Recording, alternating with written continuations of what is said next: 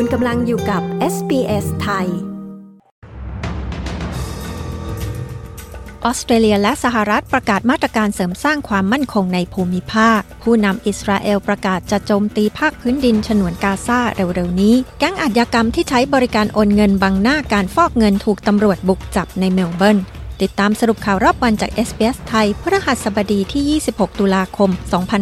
2566 กับดิฉัน ปริสุทธ์สดใสค่ะ Google ได้ประกาศแผนที่จะวางสายเคเบิลอินเทอร์เน็ตใต้ทะเลไปยังประเทศห่างไกลในมหาสมุทรแปซิฟิก อย่างน้อย 8 ประเทศ ภายใต้ข้อตกลงร่วมระหว่างสหรัฐ และออสเตรเลีย ข้อตกลงดังกล่าวแสดงถึงการขยายโครงการเชิงพาณิชย์ของ Google ไปยังไมโครนีเซีย คิริบัส หมู่เกาะมาร์แชลล์ ปาปัวนิวกินี หมู่เกาะโซโลมอน ติมอร์เลสเต ตูวาลู และวานูอาตู นายกรัฐมนตรีแอนโทนีอัลบานิซีกล่าวว่า โครงการนี้จะส่งเสริมความมั่นคงในภูมิภาค โดยออสเตรเลียจะร่วมให้งบประมาณ 50 ล้านดอลลาร์สำหรับโครงการนี้ และสหรัฐก็จะให้งบอีก 15 ล้านดอลลาร์ ประธานาธิบดีโจไบเดนของสหรัฐแสดงความมั่นใจว่าข้อตกลง AUKUS เกี่ยวกับการสั่งซื้อเรือดำน้ำของออสเตรเลียจากสหรัฐ จะได้รับการอนุมัติจากรัฐสภาสหรัฐ ก่อนหน้านี้รัฐบาลของนายไบเดนได้จัดเงินทุน 6.3 พันล้านดอลลาร์ออสเตรเลีย เพื่อเพิ่มสายการผลิตในท้องถิ่นสำหรับโครงการนี้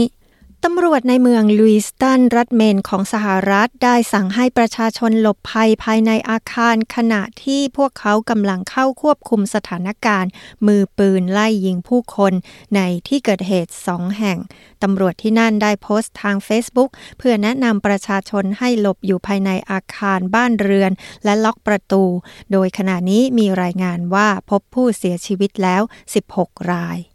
นายกรัฐมนตรีเบนจามินเนทันยาฮูของอิสราเอลกล่าวว่า อิสราเอลกำลังเตรียมพร้อมที่จะบุกฉนวนกาซาเขากล่าวเรื่องนี้ในถแถลงการทางโทรทัศน์เมื่อวันพุธแต่เขาปฏิเสธที่จะให้รายละเอียดใด ๆ เรื่องกำหนดเวลาหรือข้อมูลอื่น ๆ เกี่ยวกับปฏิบัติการครั้งนี้ ด้านประธานาธิบดีเอ็มมานูเอลมาครองของฝรั่งเศสกล่าวว่า แม้เขาจะสนับสนุนสิทธิ์ของอิสราเอลในการปกป้องตนเอง แต่เขาคิดว่าการโจมตีภาคพื้นดินฉนวนกาซาอาจเป็นการตัดสินใจที่ผิดพลาด แก๊งอาญากรรมจีนออสเตรเลียถูกตำรวจบุกเข้าจับกลุ่มหลังถูกกล่าวหาว่าใช้เครือข่ายบริการโอนเงิน เพื่อบังหน้าการฟอกเงินเกือบ 229 ล้านดอลลาร์ตำรวจสหพันธรัฐออสเตรเลียกล่าวหาบริษัทแลกเปลี่ยนเงินตรา ช้างเจียง ซึ่งมีหน้าร้าน 12 แห่งทั่วประเทศ ว่าดำเนินกิจการอย่างลับๆ โดยแก๊งอาชญากรรมที่ดำเนินการฟอกเงิน ชาวจีน 4 คนและชาวออสเตรเลีย 3 คน ถูกจับกลุ่มในปฏิบัติการบุกจับครั้งนี้ของตำรวจในย่านชานเมืองนครเมลเบิร์น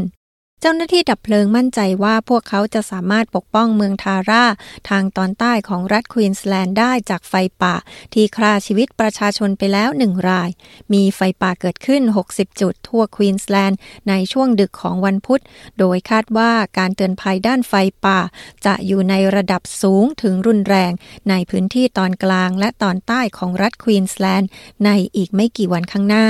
ประชาชนราว 350 คนจำเป็นต้องอพยพออกจากบ้านเรือนของตนทางตะวันตกของนครบริสเบน ขณะที่เจ้าหน้าที่ดับเพลิงพยายามดับไฟป่า ที่สร้างความเสียหายไปแล้วกว่า 11,000 เฮกตาร์ และเผาทำลายบ้านเรือนไปอย่างน้อย 5 หลังทั้งหมดนี้คือสรุปข่าวรอบวันจาก SBS ไทย พระหัสบดีที่ 26 ตุลาคม พุทธศักราช 2566 ดิฉัน ปริสุทธ์สดใส รายงานค่ะ